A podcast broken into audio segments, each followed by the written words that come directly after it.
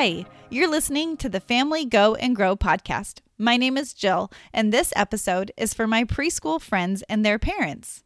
And my elementary friends are always welcome to listen along as well. We've spent the last several weeks learning that God's way is the best way, and today's story is our last one before we begin focusing on Christmas. Our story today comes from the book of Jonah.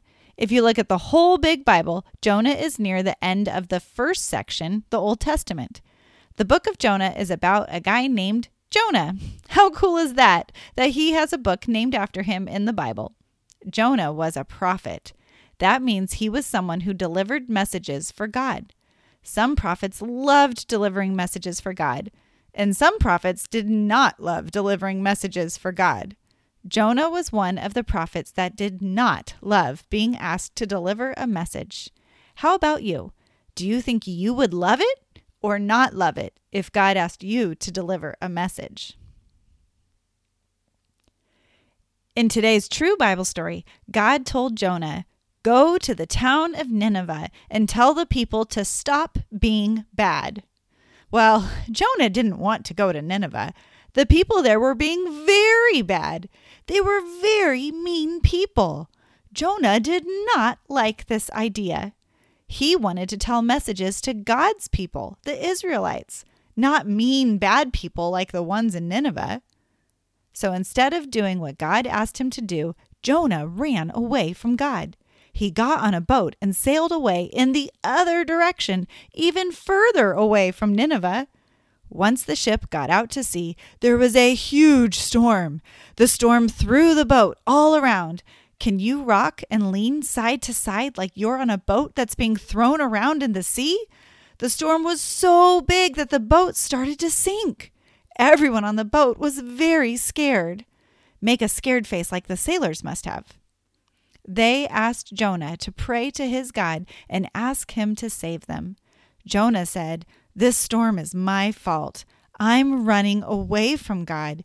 If you throw me in the sea, the storm will calm down. So the sailors threw Jonah into the stormy sea. But Jonah didn't drown.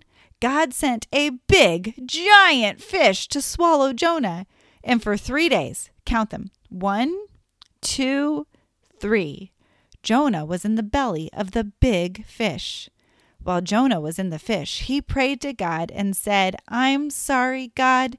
You are the one who saves. Then God made the giant fish spit Jonah out of his mouth and onto dry land. God said to Jonah, Get up and go to the city of Nineveh.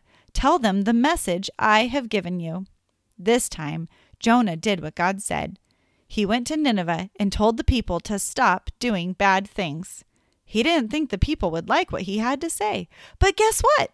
They surprised him. The people of Nineveh stopped doing bad things and they said to God, I'm sorry. And God forgave them.